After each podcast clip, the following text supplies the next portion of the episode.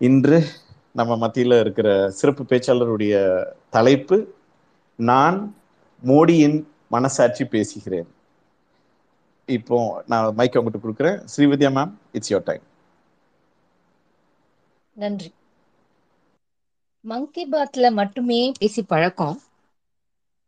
பத்திரிகையாளர்கள் நாடாளுமன்றம் அப்படின்னா கொஞ்சம் சிக்கலா இருக்கும். இதுவே நாடாளு நாடாளுமன்றத்துல வந்து பேசுங்கோ அப்படின்னு சொல்லியிருந்தேன்னா நாக்குல சுளுக்குன்னு எஸ்கேப் ஆயிருவேன். ட்விட்டர் ஸ்பேஸுங்கிறதுனால சரி பேசிடலாம் அப்படிங்கிறதுக்காக வந்திருக்கேன். எதுக்கு எடுத்தாலும் என்னோட ஓனர் மோடிஜியை பார்த்து மனசாட்சி இருக்கா? மனசாட்சி இருக்கான்னு கேட்டு தொல்லை பண்றேல. அதான் வந்திருக்கேன். நான் தான் அந்த மனசாட்சி. என்ன பிரச்சனை? எதுக்கு எடுத்தாலும் என்னை கூப்பிட்டுண்டே இருக்கேலே. உங்களுக்கெல்லாம் வேற வேலையே இல்லையா? ஏன் அந்த மனசாட்சியை நீங்க எல்லாம் பார்த்தே ஆகணுமா? அப்படி என் மேல அப்படி என்னதான் உங்களுக்கு கோவம்னு தெரியல. ஒரு வன்முறை நடக்கப்படாது ஒரு குண்டு வெடிப்பு நடக்கப்படாது ஒரு பாலியல் வன்முறை நடக்கப்படாது. உடனே என்ன கூப்பிடுறேன் இதுக்கெல்லாம் கூப்பிடுறேன் சரி. மோடிஜி மயிலுக்கு சோறு போட்டா கூடவா என்ன கூப்பிடுவேன் உங்களுக்கு மனசாட்சி இருக்கா மோடி? ஏன்? மயிலுக்கு சோறு போடுறதுல என்னையா பிரச்சனையை கண்டுட்டேன்? ம் அதுக்கு கூடவா கூப்பிடுவே சரியான கிராதகாலா இருக்கேல. சே அதுவும் இப்ப எப்படி? சும்மா இருந்த நாயை சொரிஞ்சு விட்டுதான் பேய். அந்த கதைய நான் மாட்டுக்கும் இருந்தேன். எங்க அந்த மனசாட்சி? எங்க அந்த மனசாட்சின்னு கூப்பிட்டு வர வச்சுட்டேன். இப்ப உங்க எல்லாருக்கும் ஒரு சந்தேகம் வந்திருக்கும். மோடியோட மனசாட்சி இந்த ஸ்லாங்ல பேசுமான்னு. மோடிக்கு மனசாட்சின்னு ஒண்ணு இருக்கும்னு நம்புற நீங்க அந்த மனசாட்சி இந்த சாங்ல பேசும்னு நம்பினா என்ன குறைஞ்சா போயிடுவேன்? மனசாட்சியை வி- மனசாட்சியை விட மறுசாட்சி வேண்டான்னு சொல்லுவா? அதான் சாட்சி சொல்ல வந்திருக்கேன். ஸ்டார்ட் பண்ணலாமா? ஆமா எப்ப பார்த்தாலும் மோடிஜியை பார்த்து ஒரு பொதுத்துறை நிறுவனத்தை கூட தொடங்கல அப்படின்னு திட்டுறேலே. அறிவு இருந்தா அவர் தொடங்கியிருக்க மாட்டாரா? இல்லாத அறிவை வா வான்னா பாவம் அவர் எங்க போவார்? அதனாலதான் ஓ மை காட் அப்படின்னு சொல்லிட்டு ஓடி போறார். அப்படியே ஏதாவது பொதுத்துறை நிறுவனத்தை உருவாக்கிட்டா பணக்கார முதலாளி எல்லாம் கோச்சுக்க மாட்டாளோ? அப்புறம் படி அளக்கறத நிறுத்திட்டா சோத்துக்கு என்ன பண்றது? தட்டை தூக்கிண்டு ரோடு ரோடாவா போக முடியும்? மோடிஜியை நம்பிதான்யா துணி கடைக்காரா டைலர்காரா எல்லாருமே இருக்கா. ஒரு நாளைக்கு பத்து புது ட்ரெஸ் போட்டுண்டு. அதுவும் மடிப்பு கலையாம பல நாடுகளுக்கு சுத்தி வர்றது எவ்வளவு கஷ்டம்னு தெரியுமாயா அப்படி கஷ்டப்பட்டு இருக்க மூடிய பார்த்து எது கெடுத்தாலும் மனசாட்சி இருக்கா அறிவு இருக்கா? அப்படின்னு கேட்டுட்டே இருக்கேலே பப்ளிக் செக்டர் யூனிட் எல்லாம் மெயின்டைன் பண்றது எவ்வளவு கஷ்டம் தெரியுமாயா அதனாலதான் ஏன் விற்கிறார் அவருக்கு என்ன ஆசையா விற்கணும்னு நாட்டுக்கும் நாட்டு மக்களுக்கும் நன்மை செய்யற பொதுத்துறை நிறுவனங்கள் முக்கியமா? இல்ல மோடிஜிக்கு படி அளக்கிற பணக்கார முதலாளிகள் முக்கியமான்னு கேட்டா பணக்கார முதலாளிகள் தான் ஏன் முக்கியம்? ம்? அதனாலதான் நாலு லட்சம் கோடி மதிப்பிலான பொதுத்துறை நிறுவனங்களோட பங்குகளை வித்து அதுல தனியார நுழைச்சிருக்கார். பனியாக்கள் முக்கியம் பணம் முக்கியம். அதை விட பாமரர்களின் உழைப்பு முக்கியம். பாமரர்களோட ஒவ்வொரு சொட்டு வேர்வையும் ஒரு கோடிக்கு சமம். அதை வேஸ்ட் பண்ணிடலாமோ? அதான் அதை அப்படியே எடுத்துட்டு போய் அதானிக்கும் அம்பானிக்கும் கொடுக்கணும்னு நல்ல எண்ணத்துல பண்ணினர். அதுக்கு இவ்வளோ அக்க போறா? எல்லாரும் இதை வச்சு மோடிஜி திட்டின்ண்டே இருக்கு. தெரியும் எனக்கு. அதான் எல்லா பழியையும் தூக்கி காங்கிரஸ் மேல போடுங்கன்னு நான் தான் ஐடியா கொடுத்தேன். காங்கிரஸ்காரனை யார் யார் சுதந்திரத்துக்கு போராட சொன்னது? அதனால வந்த வேணை தானே இதெல்லாம். சுதந்திரம் கிடைப்பானே பொதுத்துறை நிறுவனங்களை துவங்குவானே எங்களோட ஓனர் சே எங்க ஓனருக்கு குருஜி புல்புல் சாவர்கர் கோல்வார்கர். இவெல்லாம் என்ன சொல்லியிருக்கான்னு தெரியுமோ? இருங்க இருங்கோ. எங்களுக்கு தெரியும்னு சொல்லிட்டு ஓடி வந்து சொல்றேன்னு சொல்லிட்டு எங்க மானத்தெல்லாம் வாங்காதீங்க. நானே சொல்லிடுறேன். அவ என்ன சொல்லியிருக்கா? விடுதலை போராட்டத்துல கலந்துக்காதீங்கோ. வெள்ளக்காரால எதிர்க்கிறது நம்ம வேலை இல்லை. மதத்தை பாதுகாக்கிறது தான் வேலைன்னு சொல்லியிருக்கா. அதை மோடிஜி ஃபாலோ பண்ணது ஒரு குத்தமாயா எதுக்கு காங்கிரஸ்காரன் பொதுத்துறை நிறுவனத்தெல்லாம் உருவாக்கினான்? அவ உருவாக்கினதுனால தானே விற்க வேண்டிய வேலை மோடிஜிக்கு வந்தது. இப்போ சொல்லுங்க. விக்ரவா குற்றவாளியா? விக்கிற அளவுக்கு பொதுத்துறை நிறுவனங்களை உருவாக்கினா காங்கிரஸ் குற்றவாளியா? ம்? காங்கிரஸ்காராதான் எல்லா பிரச்சனைக்குமே காரணம்? அவளை கேள்வி கேட்க மாட்டேங்கிறேன் அவளோட மனசாட்சியை கூப்பிட மாட்டேங்கிறேன் நான் பாட்டுக்கும் இருந்த என்ன கூப்பிட்டுட்டே இருக்கேன். பிரைவேட்டைசேஷன் மூலமா தனிமுடைமையை வளர்க்கணும். அதன் மூலமா இடஒதுக்கீடையும் ஒழிக்கணும். ஒரே கல்லுல ரெண்டு மாங்கையா? இந்த ஐடியா எல்லாம் என்ன தவிர வேற யாரால கொடுக்க முடியும்னு கேக்குறேன். தனியுடைமையை தாராளமாய் வளர்ப்போம். கேள்வி கேட்டா தேச விரோதிங்கிற பட்டத்தை கொடுப்போம். அப்புறம் உங்களுடைய விருப்பம். இதுக்கு மேல யாரானும் அதை கேட்டேன்னு வச்சுக்கோங்க. ஆன்டி இண்டியன்ஸ் அப்படின்னு சொல்லிடு. இது போதாதுன்னு மோடிஜிக்கு பொருளாதார அறிவில்லைன்னு கேலி பண்றேல கடன் வாங்கிட்டு ஏமாத்தின பெரும் முதலாளிகள்லாம் நாட்டை விட்டு ஓடி போறதுக்கு உதவி செஞ்சுட்டாராம். பணக்கார ஆளுக்கெல்லாம் வரி சலுகை கொடுத்துருக்காராம். என்னையா முப்பது சதவிகிதம் இருந்தது. அதை வெறும் இருபத்தி ரெண்டு சதவிகிதமா குறைச்சிருக்கா. இன்னும் குறைக்கணும்னு ஆசை இருந்தாலும் இப்போதைக்கு இடம் கொடுக்கல. இருபத்தி ரெண்டுக்கு குறைச்சி வச்சிருக்கோம். இன்னும் குறைக்க வேண்டியது நிறைய இருக்கு. இதுக்கே வாய பொழக்கிறேல பன்னெண்டு லட்சம் கோடியை. வாராக்கடன்னு ஒதுக்கி வச்சிருக்கோம். பணக்கார ஆளுக்கு உதவி செஞ்சுட்டார் மோடி பணக்கார ஆளுக்கு உதவி செஞ்சுட்டார் மோடின்னு சொல்லிட்டு பொய்யா பிரச்சாரம் பண்ணிட்டு இருக்கு. நாடு முழுக்க வரி வசூல் பண்ணாலும் வட மாநிலங்களுக்கு ரொம்ப முக்கியமா பிஜேபி ஆள்ற மாநிலங்களுக்கு முன்னுரிமை கொடுத்து வரியை பகிர்ற. இது ஒரு குத்தமாயா? இது ஏதோ குற்றம்னு சொல்லிவிட்டு மேடை மேடையா போட்டு பேசிட்டு இருக்கேளே. பணக்கார ஆளுக்கு மட்டும்தான் மோடி செஞ்சிருக்காரா? ஏன் ஏழைகளுக்கு எதுவுமே செஞ்சதே இல்லையா? நான் உங்களை பார்த்து கேக்குறேன்யா. உங்களுக்கு எல்லாம் மனசாட்சியே இல்லையாயா? இந்த மோடிஜி பாவம் எவ்வளவு கஷ்டப்பட்டு எல்லாம் பண்ணிட்டு இருக்க எப்ப பார்த்தாலும் பணக்கார ஆளுக்கே செஞ்சுட்டு இருக்க ஏழைக்கு செய்யலன்னு சொல்லி குற்றம் சாட்டின்னு இருக்கேலே பண மதிப்பிழப்பு ஜிஎஸ்டி எல்லாம் கொண்டு வந்தது யாருக்காக? ஏழைகளுக்காக ஐயா அப்பதானே மறைமுக வரியை வந்து அதிகப்படுத்த முடியும். பண மதிப்பிழப்பு கொண்டு வந்தா அது கொண்டு வந்தா சிறு குறு தொழில் பாதிக்கும்னு யாருக்கியா தெரியும்? இதெல்லாம் நேருஜி அப்பயும் முன்னாடி சொல்லிட்டு போயிருக்கணுமோனோ சொல்லி இருந்தா பிரச்சனை வந்திருக்காது. சொல்லிட்டு போகாம இருந்தது யார் குத்தம்? நேருஜியோட குத்தம். மறைமுக வரியை உயர்த்திட்டார். இதை விட ஏழைகளுக்கு வேற என்னையா பண்ண முடியும்? இதுவும் போதலைன்னா சொல்றேன் கேட்டுக்கோங்க. வேற என்னெல்லாம் அதிகரிச்சிருக்க? எதையான அதிகரிச்சாரா? நாட்டை வளர்த்துட்டாரா அப்படின்னு எல்லாம் கேக்குறேல விலைவாசியை ஏத்திருக்கார் பெட்ரோல் டீசல் விலையையும் ஏத்திருக்கார் இதனால அதிமுக காராளுக்கும் பிஜேபி காராளுக்கும் பாதிப்பு இல்லையான்னு கேட்கிறேன் இந்த விலைவாசி உயர்வு அவளுக்கும் தான். ஆனா என்ன பண்ண முடியும்? திருடனுக்கு தேல் கொட்டின மாதிரி அவளால அமைதியா தான் வாய முடிண்டு இருக்க முடியும். உங்களுக்கு மட்டுமா? விலை இந்த விலைவாசி எல்லாம்? அவளுக்கும் தானே? அவள் அமைதியா இருக்காளே. நீங்க மட்டும் ஏன் கத்தின்ண்டே இருக்கே? வேலையின்மையை அதிகரிச்சிருக்க. வறுமை நிலையை அதிகரிச்சிருக்கார். நாட்டுல வன்முறையை அதிகரிச்சிருக்கார். மத கலவரம் ஜாதி கலவரம் பெண்கள் மீதான வன்முறை தலித்துகள் மீதான வன்முறையை அதிகரிச்சிருக்கு. வேற என்னையா இன்னும் உயர்த்தணும்? ஆ? இந்தியாவை தூக்கிண்டே போய் எவரெஸ்ட் மேல வச்சு வைக்கணுமா? இதை விட வேற என்ன பண்ணணும்னு கேக்குறேன். அவர் தாடியையும் வளர்த்து காமிச்சார். நாட்டை வளர்த்துட்டேன் அதை ஒரு சிம்பாலிக்கா அதையும் ஒத்துக்க மாட்டேங்கிறேன். இன்னும் வேற என்னத்தை வளர்க்கணும்? வேற இன்னும் எதை வந்து ஒசத்தணும்? எதை ஒசத்தினா நம்புவேல்னு சொல்லுங்க. சரி எதுவும் குறைக்கலையான்னு கேக்கு. நேக்கு கேக்குறது. நீங்க அங்கக்குள்ள கேக்குறது நேக்கு கேக்குறது. பொருளாதார வளர்ச்சியை குறைச்சிருக்கு. ஆண் பெண் சமத்துவத்தை குறைச்சிருக்கு. பத்திரிக்கை சுதந்திரத்தை குறைச்சிருக்கார் ஜனநாயகத்தை குறைச்சிருக்கார் எரிபொருளை மிச்சம் பண்ணணும்னு நாடாளுமன்றத்துக்கு வர்றதையே குறைச்சிருக்காருயா அந்த மனுஷன். இதுக்கு கூடவாயா உங்களுக்கு பாராட்டணும்னு தோணல? எவ்வளோ குறைச்சிருக்க ஆ?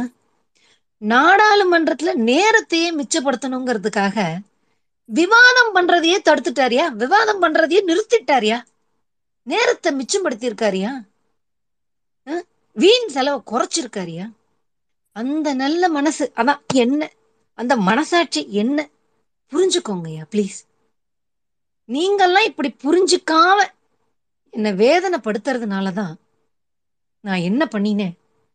ஆர்பிஐயில் சேவிங்ஸாக இருந்தது பாருங்க. ஒன்று புள்ளி ஏழு ஆறு லட்சம் கோடி. அதை எடுத்துக்கோங்க. ஒன்றிய அரசு எடுத்துக்கோங்க அப்படின்னு சொல்லிட்டேன். வேதனை அத்தனையும் வேதனை. இந்த பாழா போன ஜனங்க மோடிஜி மனசாட்சியை புரிஞ்சுக்கலையேங்கிற வேதனையும் அதுல அதோட நிக்கல என் வேதனை. அது மருந்தா இல்லை என் வேதனை. அடுத்தது என்ன சொன்னேன் ஆர்பிஐயோட அனுமதியே வேண்டாம்.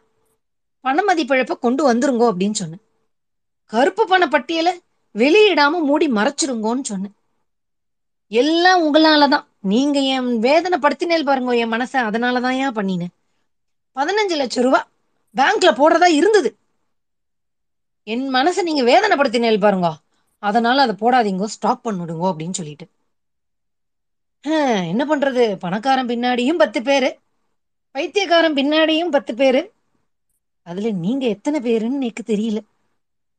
ம். ஆமா சீனாக்காரனை கண்டா நான் ஓடிடுறேன் நக்கல் பண்றேலாமே எல்லாரும். அட்டையில செஞ்ச வில்லம்பியே பிடிக்க தெரியாத என் ஓனர் மோடிஜிய. ரேடாரை எப்படி ஏமாத்தி போர் புரியணுங்கிறத ராணுவ வீரர்களுக்கே பாடம் சொல்ல வச்சேயா நானு. அவரும் வெக்கமே இல்லாம அதை போய் சொன்னாருன்னா பாத்துக்கோங்களேன். ராணுவ வீரர்கள் ஹெலிகாப்டர் கேட்டா அத கொடுக்கல. என்ன பண்றது? முந்நூறு கிலோ ஆர்டிஎக்ஸ் இருக்க கார் வந்து ராணுவ வீரர்கள் போன வண்டியில இடிச்சிருத்து நாற்பது வீரர்கள் செத்து போயிட்டா. அதுக்கு காரணம் மோடிஜின்னு எல்லாரும் குய்யோ முயோ குய்யோ முயோன்னு கத்துறேன். சொந்த இந்தியன் ஏர்ஃபோர்ஸ் சுட்டதுனால ஆறு வீரர்கள் செத்து போயிட்டா. அதையும் மூடி மறைச்சிட சொன்னேன். பிஜேபியில ரெண்டு தீவிரவாதிகளுக்கு பொறுப்பு கொடுத்தார். அந்த விஷயம் வெளியில வந்தோன்னு நான் என்ன பண்ண தெரியுமோ? மனசாட்சியோனோ பார்த்துட்டு சும்மா இருக்க முடியுமோ? நான் தானே போய் காப்பாத்தியானோ? அதனால என்ன பண்ணேன்? எல்லைக்கு போய் ராணுவ வீரர்கள்லாம் பார்த்து ஒரு ஹாய் சொல்லி ஸ்வீட் எல்லாம் கொடுத்து இந்த மக்களை திசை திருப்பிடுங்கன்னு சொன்னேன். எப்படி ஒரு அறிவு பார்த்தீங்களா? இந்த அறிவை புகழ்றதுக்கெல்லாம் உங்களுக்குலாம் அறிவு இல்லையா ஐயா நான் கேட்குறேன் நாட்டோட எல்லைகளை சீனா ஆக்கிரமிச்சிட்டு அப்படின்னு கேள்விப்பட்டோன்னு வந்தது பாருங்க நேக்கு ஒரு கோவம்.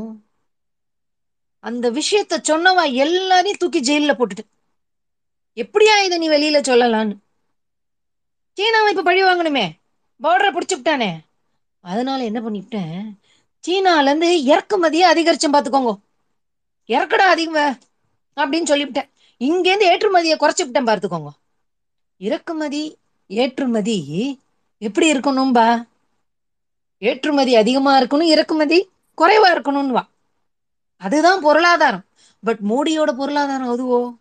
அதான் சீனாவை பழி வாங்குறதுக்காக இறக்குமதியை அணு அதிகரிச்சுட்டு. மேக் இன் இந்தியா டிஜிட்டல் இந்தியான்னு சொன்னா கூட வெளிநாட்டுல இருந்து தான் எனக்கான காரையே இறக்குமதி பண்றேன். அவ்வளோ பெரிய நாட்டு பற்றியா எனக்கு? இன்னும் எப்படி என் நாட்டுப்பற்று நிரூபிக்கிறது? நெஞ்ச கிழிச்சு காட்டணும்னு நினைக்கிறீங்களா நீங்க?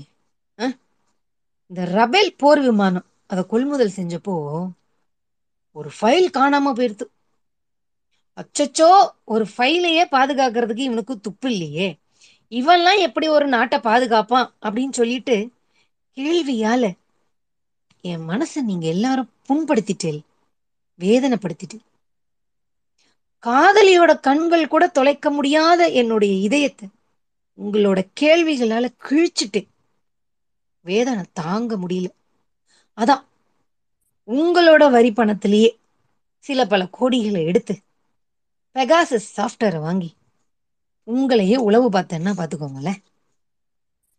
அப்படிதான்யா உங்களெல்லாம் பழி வாங்கின்னு இருக்கேன். ம்? இது உண்மை. நானே சொல்றேன். மனசாட்சினா ஏதோ நல்லதை செய்யும்னு நினைச்சுட்டு இருக்கேல அதெல்லாம் சாதாரண மனசாட்சி செய்யற வேலையா? நான் மோடியோட மனசாட்சியை புரிஞ்சுக்கோங்க. எல்லைக்கு காவலா இருப்பார்னு நினைச்சுட்டு இருக்கேள் ஏழைக்கு சாமியா இருப்பார்னு நினைச்சுட்டு இருக்கேள் மோடிஜி. அப்படிதான் இருக்கார் நம்ம மோடி. ஆனா அதானிக்கும் அம்பானிக்கும் இருக்கார். புரியறதோ? இந்தியாவை ரிஷிகள் உருவாக்கியதுன்னு ஆளுநரை இறக்கி விட்டு போய் சொன்னார்.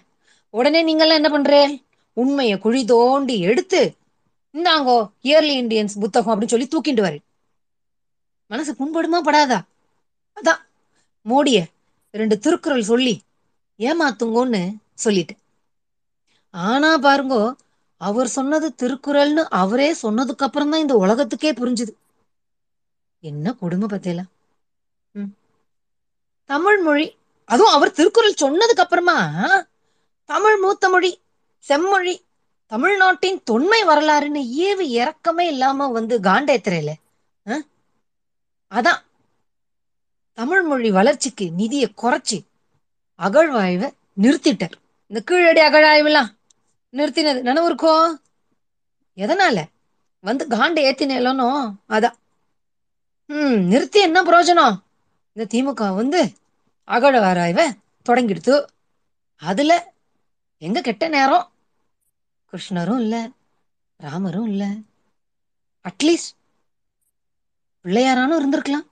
இல்லை. நாங்கள் நிறுத்தினதை தொடங்கியிருக்கேலே. அப்புறம் மோடிக்கு என்னையா மரியாதை வேண்டியிருக்கு? அஹ்? எவ்வளோ பெரிய அவமானம் இந்த நாட்டில்? ம். நாடு நாட சுத்திண்டு வரவருக்கு எவ்வளோ பெரிய அவமானத்தை ஏற்படுத்தி கொடுத்துருக்கேன்? தமிழ் தமிழ் வரலாறு தனித்த அடையாளம் அப்படின்னு திமுறா பேசி சுத்தின்னு இருக்கேலே அந்த தனித்த அடையாளத்தெல்லாம் நீங்க கண்டுபிடிச்சாதானே? அப்படிங்கிறதுக்காக தானே அதை நிறுத்தினது. அதை மீறியும் கண்டுபிடிக்கிறேன். அதான் உங்க எல்லாரையும் ஒத்த அடையாளத்துக்குள்ள கொண்டு வந்து வரலாற்றை மாற்றலாம்னு சொல்லியிருக்கேன். சனாதனத்தை திரும்ப கொண்டு வர வரைக்கும் ஓய மாட்டார் நம்ம கேடி. சாரி மோடி. மனசாட்சியா இருந்தாலும் டங்கு ஸ்லிப் ஆகுமோன்னு அதான். தமிழ் சொல்றது நிறைய வரலாறு.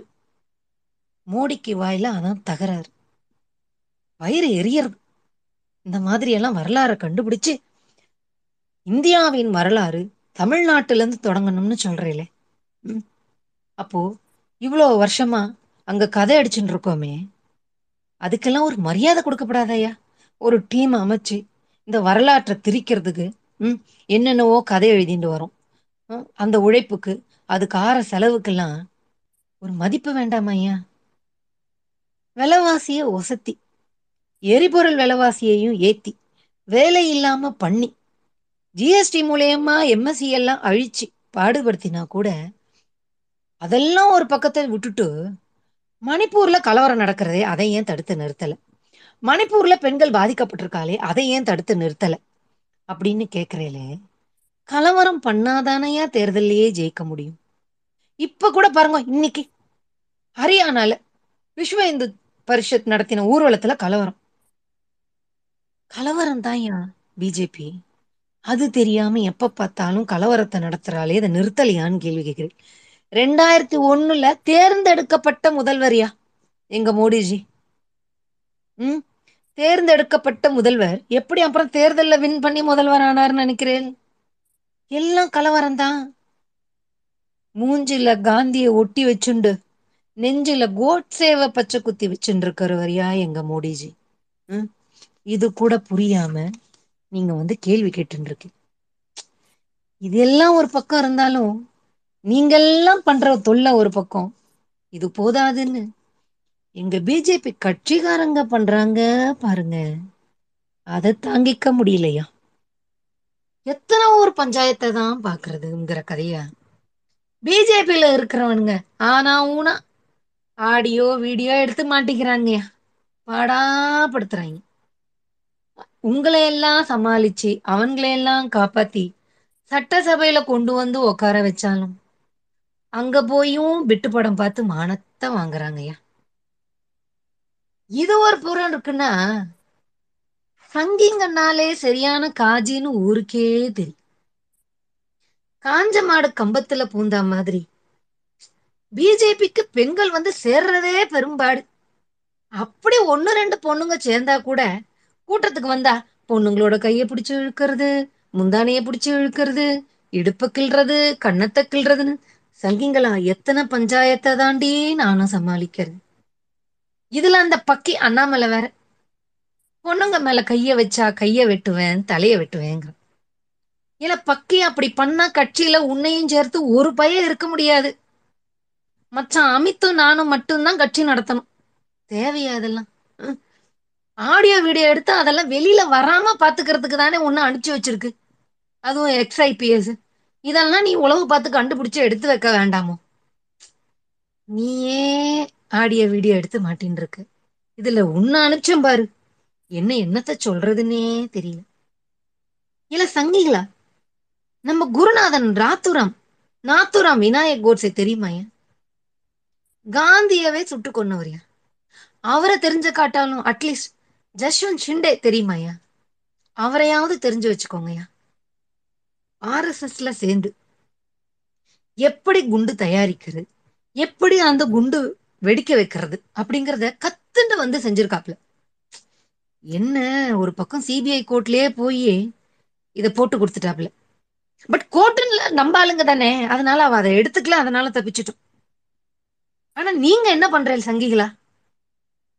பெட்ரோல் குண்ட நீங்களே உங்க வீட்டுல போட்டுண்டு மாட்டிக்கிறேன் எப்படி? அதுவும் சிசிடி கேமரால நல்லா உங்க முகம் ரெக்கார்ட் ஆகுற அளவுக்கு மாட்டிக்கிறேன் அப்படி அந்த பெட்ரோல் குண்ட கூட வீசி எரிய தெரியாம என்ன பண்றேன் உங்க மேலேயே போட்டுட்டு தீ குளிக்கிறேன்.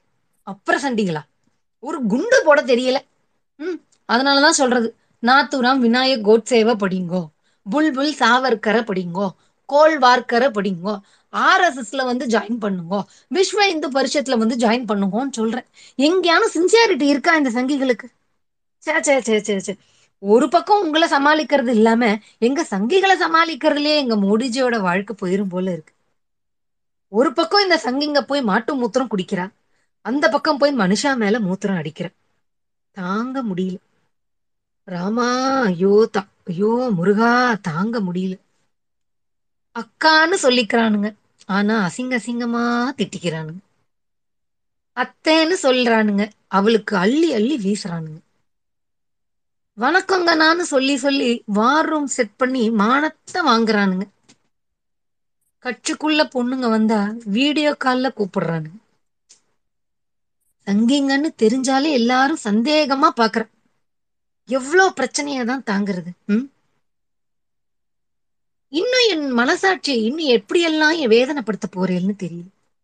நானே ஒரு பக்கம் பெத்த தாய என்னதான் என் அக்கௌண்ட்ல ஒரு கோடி ரெண்டு கோடி ரூபாய் பேங்க் பேலன்ஸ் வச்சிருந்தாலும் ஓட்டுக்காக மக்களை ஏமாத்தணுங்கிறதுக்காக பெத்த தாய் அவ கடைசி சாகுற வரைக்கும் அவளை ஏழையாவே வச்சிருந்தேன் அப்பதானே ஏழை தாயின் மகன்னு வந்து கண்ணை கசக்க உங்களை எல்லாரும் ஏமாத்த முடியும்? இதை விட பெண்கள் பாதுகாப்புக்கு மோடிஜியால வேற என்ன பண்ண முடியும்னு நினைக்கிறேன்? இல்ல வேற யாருதான் இருக்கா இந்த அளவுக்கு பெண்களுக்கு பாதுகாப்பு கொடுத்து பண்றதுக்கு? ம்? பெண்களுக்கு துரோகம் பண்ணவால கூட பெண்களுக்கு வன்முறை நடத்தினவால கூட அந்த வன்முறை பண்ணவால கூட்டிட்டு வந்து நாடாளுமன்ற உறுப்பினர்களா பதவி கொடுத்துருக்கோம் ஏன்? ம்? இதுக்கப்புறம் கூட மோடிஜி நீங்க எல்லாம் நம்பாம கேள்வி கேட்கிறீங்களே உங்களெல்லாம் என்னத்த சொல்றது? இந்த தமிழ்நாட்டுக்காரா இருக்காளே கல் நெஞ்சக்கார வன்முறைக்கு ஆளான பெண்கள் போராடினா கூட ஏறெடுத்தும் பார்க்க மாட்டாரியா? ஏகபத்தினி விரதன் மோடிஜி. அந்த எண்ணத்தை பாராட்டாம கல் நெஞ்சக்காரன்னு பேசுறேலே. உங்க இதயத்துலலாம் இறக்கமே இல்லையா நான் கேக்குறேன். இந்த ட்விட்டர் ஸ்பேஸ்ல இருக்கிறவால தான் கேக்குறேன். உங்க இதயத்துல எல்லாம் இறக்கமே இல்லையா? ம்? எல்லாரையும் தாய்ன்னு சொல்றோம். ஆனா இந்துத்துவா கூட்டத்தை வச்சு பெண்களை ரேப் பண்ணுவோம். இது வெளியில தெரியாத மாதிரி பாத்துக்குவோம். மீறி தெரிஞ்சுடுத்துன்னு வச்சுக்கோங்க. அந்த ரேப் பண்ணவால கூட்டிட்டு வந்து தலைவன் தலைவனாக்கிரும். இதான் பிஜேபி கட்சியோட தாரக மந்திரம். ம். இந்த ஸ்வச் பாரத்னு ஒண்ணு இருந்ததுதானே தூய்மை இந்தியா. தூய்மை இந்தியான்னு சொல்லி நானே குப்பையை போட்டு நானே சுத்தம் பண்ணிட்டு இருக்கேன். பீச்ல வெறும் காலில் நடந்து நானே குப்பையாளின்னா பாத்துக்கோங்களேன் இப்படி ஒரு நாடகத்தை போட்டும் நீங்கெல்லாம் ஏமாறாத மக்கள் ஸ்வச் பாரத் திட்டம் பத்தி பிரிச்சு மேஞ்சி அசிங்கப்படுத்திட்டு பன்னெண்டாயிரம் ஓவால ஒரு கழிப்பறை கட்டிடுவியாடான்னு கேட்டு மூஞ்சில காரி துப்பிடுத்து இந்த உலகம். ஸ்வச் பாரத் திட்டம் மூலமா ஜாதிக்கு ஒரு நீதி ஜாதிக்கு ஒரு தொழில் அப்படின்னு நாங்க சனாதனத்தை காப்பாத்திண்டு வர்றத இந்த சமூக நீதி காவலர்கள் அம்பலப்படுத்திட்டோம். ச்சே, என்ன ஒரு அவமானம். அனைத்து ராஜதந்திரங்களும் வீணாகிவிட்டது. தூய்மை பணியில எல்லா ஜாதிக்காராலுக்கும் வேலை உண்டுன்னு சொல்லிட்டா நாள் வரணும். அதான்ப்பா. வர்ணாசிரமம். பாழா போயிடுமே. அப்படிங்கிற எங்களுடைய நல்ல எண்ணத்தை சனாதன அடிமைன்னு சொல்லி கொச்சப்படுத்துறேன். சனாதனத்தை காப்பாத்துறதுக்காக தானே நான் அந்த பிரதமர் சீட்லயே வந்து உக்காந்துன்னு இருக்கேன். இந்த மா- நாட்டை காப்பாத்துறதுக்கோ மக்களை காப்பாத்துறதுக்கோ இல்ல. ம்? ஆனா நீங்க எல்லாம் என்ன பண்றீங்க? சனாதன அடிமைன்னு சொல்றீங்க. அது இந்த நாட்டுக்கு பண்ற சேவகம். போதா குறைக்கு. இந்த விஷயத்தெல்லாம் கண்டுபிடிச்ச அந்த விடுதலை சிகப்பி கவிதை சொல்லி கவுத்துட்டான். மயிலாப்பூர் மலம் மட்டும் என்ன மணக்குமான்னு கவிதையாலேயே கேட்டு எங்க முகத்திரையை கிழிச்சிட்டோம் பாத்துக்கோங்க. அந்த வேதனைய சொல்லி மாளாது. இந்த பாரத நாட்டை நாட்டின் வளத்தை அதிகாரத்தை பணக்கார முதலாளிகள் எடுத்துட்டது போக மிச்ச மீதிய கண்டிப்பா பாமர மக்களுக்கு பகிர்ந்து கொடுக்கணுங்கிற மோடிஜியோட தியாக எண்ணத்தை ஏழைகளுக்கு எதிரானதுன்னு பரப்புரை செய்யறேலே. இந்த துக்கம் தாங்காமதாயா மோடிஜி வெளிநாடு நாடு நாடா போறார்? சரி அப்படி போகும்போது தனியா போக முடியுமோ? அதனால துணைக்கு பணக்கார முதலாளிகளை அழிச்சுட்டு போற அதுல என்ன தப்பு? ஓசி பிளைட்டா உங்க அப்பனா வந்து தருவான்? முதலாளிகள் தானேயா தருவா? அப்படியே அது மாதிரி ஓசி ஃப்ளைட்டு கொடுக்குறா? அதுல போயிட்டு வர. அப்படி ஓசி ஃப்ளைட்டு கொடுக்குற பணக்கார முதலாளிகளோட நல்ல மனசை பாராட்டுறது தானே நல்ல மனுஷனுக்கு அழகு. அதான்யா வெளிநாட்டுக்கு போறச்செல்லாம் அங்க இருக்க கான்ட்ராக்ட் எல்லாம் வாங்கி பணக்கார ஆளுக்கு கொடுக்குறார் இதுல என்ன தப்பு கண்டுட்டே அந்த நல்ல மனசை பாராட்டினது ஒரு குத்தமாயா உங்களுக்கெல்லாம் வேலை வாய்ப்பு கிடைக்கணுமேங்கிற ஒரு நல்ல எண்ணத்துல நீங்க கட்டுற வரி பணத்துல சில பல ஆயிரங்களை எடுத்து அந்த முதலாளிகளுக்கு சலுகையா கொடுத்தையா ஆகாத மருமக கைப்பட்டா குத்தம் கால்பட்டா குத்தம்னு என்ன பண்ணாலும் குத்தம் சொல்றேலே மோடிஜிய. பணக்கார முதலாளி ஏதானும் ஒரு குத்தம் சொன்னாலயா? அவளுக்கு இருக்கிற நல்ல மனசு பாழா போன உங்களுக்கு எல்லாம் இல்லையே முதலாளிகளுக்கு முன் வரிசைன்னு சொன்னேன். ஏழைகளுக்கு என்ற வரியை நிரப்பாமல் சென்றேன். இதில் என்ன குற்றம்? ச்சே, ச்சே, ஆமா எங்க ஓனரை பத்தி விமர்சனம் பண்ணிட்டே இருக்கேன் அவன் எங்க மோடிஜிய. விமர்சனம் பண்ணிட்டே இருக்கு கலர் கலரா ட்ரெஸ் போட்டுக்கிறார் வித விதமா ட்ரெஸ் போட்டுண்டு பவனி வரார்னு. உங்களுக்கெல்லாம் பிரதமர் ஆனதுக்கு அந்த சுதந்திரம் கூடவாயா இல்ல? இந்த ஏழை தாயின் மகனுக்கு? அவ்வளோ காஸ்ட்லியா ட்ரெஸ் போட்டுண்டாலும் விதவிதமா ட்ரெஸ் போட்டுண்டாலும் தான் உடுத்திய துணி வீணாயிடப்படாதுங்கிறதுக்காக இந்த ஏழைகளோட குடிசையில இருக்கும் இல்லையா ஓட்டை? அதை அடைக்கிறதுக்கு கொடுக்கறாருயா? தான் போட்டுண்ட காஸ்ட்லியான துணி. இந்த ஏழைகள் போட்டுருக்கா பாருங்க ட்ரெஸ் அதுல இருக்க கிழிச்சலை கொடுக்க கிழிச்சலை மறைக்கிறதுக்காக தன்னோட துணியை கொடுக்குறாரியா? இத பார்த்து கூடவாயா பாராட்ட மனசும் வரல உங்களுக்கு? உங்க நெஞ்ச என்ன கல்லா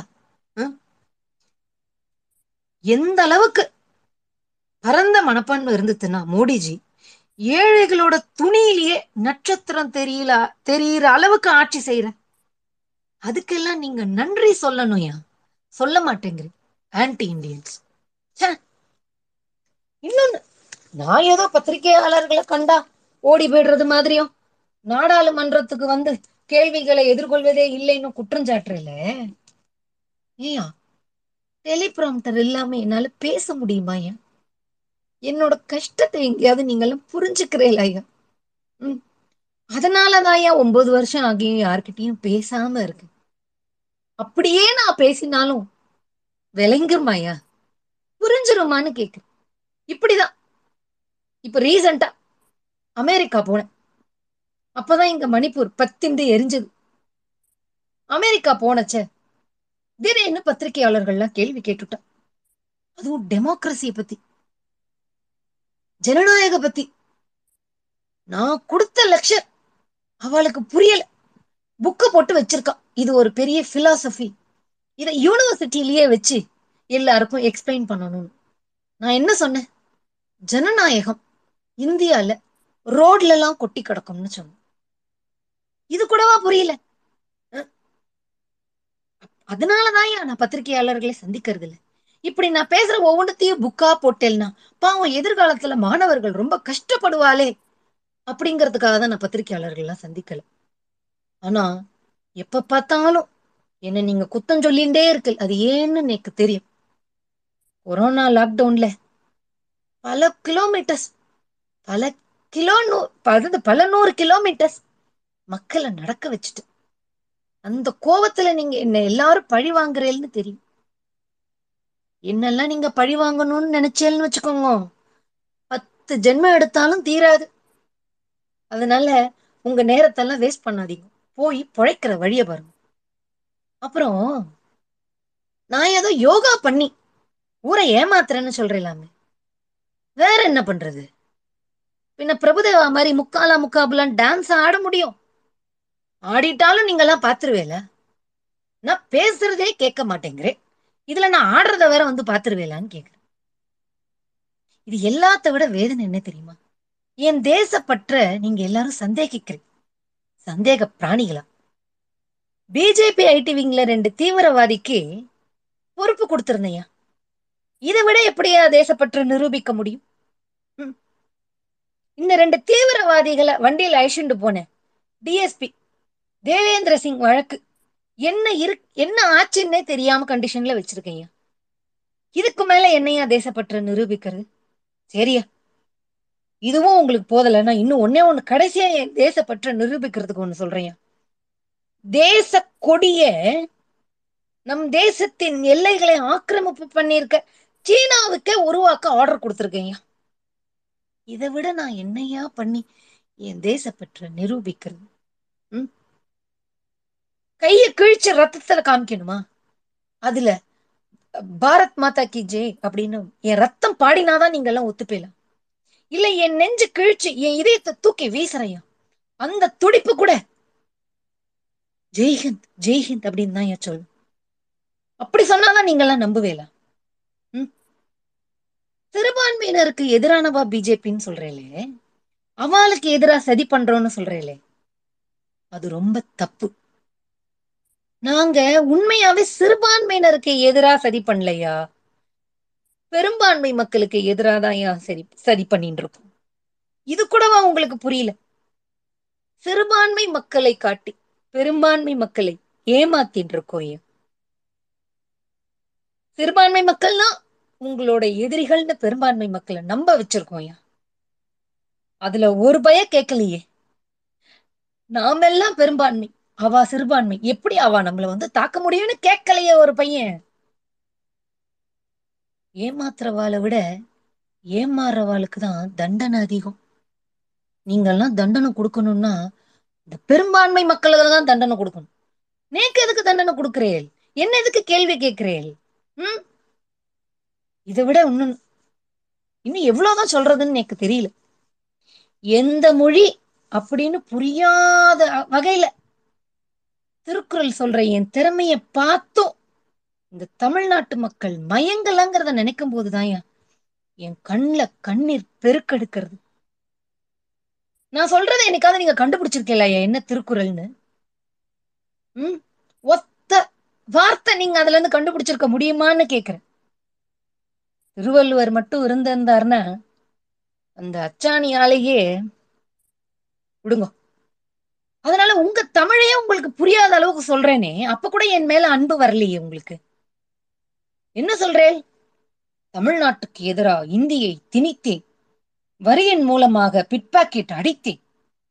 வரிப்பங்கை குறைத்தேன். தீய சட்டங்களை தீட்டினேன். தமிழை புறக்கணித்தேன். தமிழ்நாட்டின் விடுதலை போராட்ட தியாகிகளை அவமதித்தேன். காவிரி நதிநீர் ஆணையம் அமைக்காமல் ஏமாற்றினேன். மாநில உரிமைகளில் தலையை மட்டுமல்ல முழு உடலையும் நுழைத்தேன். ஆளுநர் மூலமாக அட்டகாசம் செய்தேன்னு குற்றப்பத்திரிகை எழுதுறேல. இதெல்லாம் நான் ஏன் செஞ்சேன்னு கேட்டேல? இதுக்கான காரணம் என்னன்னு தெரியுமாயா? உம் எவ்வளவு வேதனை தெரியுமா? யோ மத்த மாநிலங்கள்ல எம்எல்ஏக்களை விலைக்கு வாங்கி ஆட்சியை கவுத்து ஆட்சியை அமைக்க முடிகிறதையா எங்களால? தமிழ்நாட்டுல முடியல. வேற என்ன பண்ண சொல்றேன் என்ன? இத பண்ணாம வேற என்ன பண்ண முடியும் சொல்லுங்க. அங்க மாதிரி இங்க எம்எல்ஏக்களை விலைக்கு வாங்க முடிஞ்சிருந்தா நான் ஏன் இவ்வளவு பண்றேன்? சரி. ரெண்டாயிரத்தி இருபத்தி ஆறுலயாவது எனக்கு அந்த வாய்ப்பு கிடைக்கிறதான்னு நான் பாக்குறேன் இல்லைன்னு வச்சுக்கோங்க. இதையேதான் திரும்ப பண்ணு தமிழ்நாட்டு இல்ல இன்னொன்னு பார்த்தேன்னா நாடாளுமன்றத்துல தமிழ்நாட்டோட அதிகாரமே அங்க பறிக்கிற நிலைமையிலதான் நிலைமையில தான் இருக்குங்கிறதே தெரியாம தமிழ்நாட்டு மக்கள்லாம் என்கிட்ட வந்து இலங்கை தமிழர்களுக்கு குடியுரிமை கொடுங்கோன்னு கேக்குறேன். என்ன கொடுமை? அவளும் இந்துக்கள் தானே? அப்படின்னு கேக்குறேன். நாங்களும் தமிழ்நாட்டுக்கு வரச்செல்லாம் நாங்களும் தமிழர்கள் தான். நாங்களும் இந்துக்கள் தான். நாங்களும் இந்தியர்கள் தான்னு சொல்றோம். அதெல்லாம் உங்களை ஏமாத்துறதுக்கு. ம்? உங்களோட உரிமைய நாடாளுமன்றத்துல பறிபோக இருக்கிற நிலைமையில இலங்கை தமிழர்களுக்கு குடியுரிமை கேட்கிறேலே. ம்? உங்களெல்லாம் பார்த்தா எனக்கு பாவமா இருக்கு. ஈழம் அமைய நேர அமைய இருக்கக்கூடிய நேரத்துல அதையே கெடுத்தவாயா பிஜேபியும் வாஜ்பேயும்? வரலாறு கொஞ்சம் திரும்பி பாருங்க. ம், நாங்களாவது குடியுரிமை தர்றதாவது. அதெல்லாம் வந்து எங்க கிட்ட இன்கேஸ் அந்த இலங்கை தமிழர்கள்ல திருப்பி துரத்தி அடிக்கிறதுக்கு இஸ்லாமியர்கள் இருந்தா கூட குடியுரிமை கொடுக்கறத பத்தி யோசிச்சிருப்போம். ஏன்னா அவளை துரத்தி அடிக்கணும் பாருங்க. அதுக்காகவானு யோசிச்சிருப்போம். பட் அதுக்கு எங்களுக்கு வாய்ப்பு இல்லாம போயிருது. அப்புறம் தமிழ்நாட்டு மீனவர்கள் இலங்கை கடற்படையினர் எல்லாம் வந்து கைது செய்யறா கொலை பண்றா. இது அப்படியே ரொம்ப தொடர்கதையா இருக்கு. எப்படியானும் நீங்க தான் காப்பாத்தணுங்கிறா என் கிட்ட வந்து. ஏன்டா என்கிட்ட சொல்றேன்னு கேட்டா நான் தான் பிரதமர். அதனால காப்பாத்தணுங்கிற ம். சரி. கொஞ்சம் அவளெல்லாம் வெயிட் பண்ண சொல்லுங்க. அந்த மீன் பிடிக்கிற தொழில்ல என்னோட ஃப்ரெண்ட்ஸ் அந்த பணக்கார ஃப்ரெண்ட்ஸ் இருக்கா இல்லையா? அந்த பிஸ்னஸ்ல அவ அவ இறங்குற வரைக்கும் கொஞ்சம் வெயிட் பண்ண சொல்லுங்க. அப்புறமா அதுக்கு ஆவணம் செய்யப்படும்.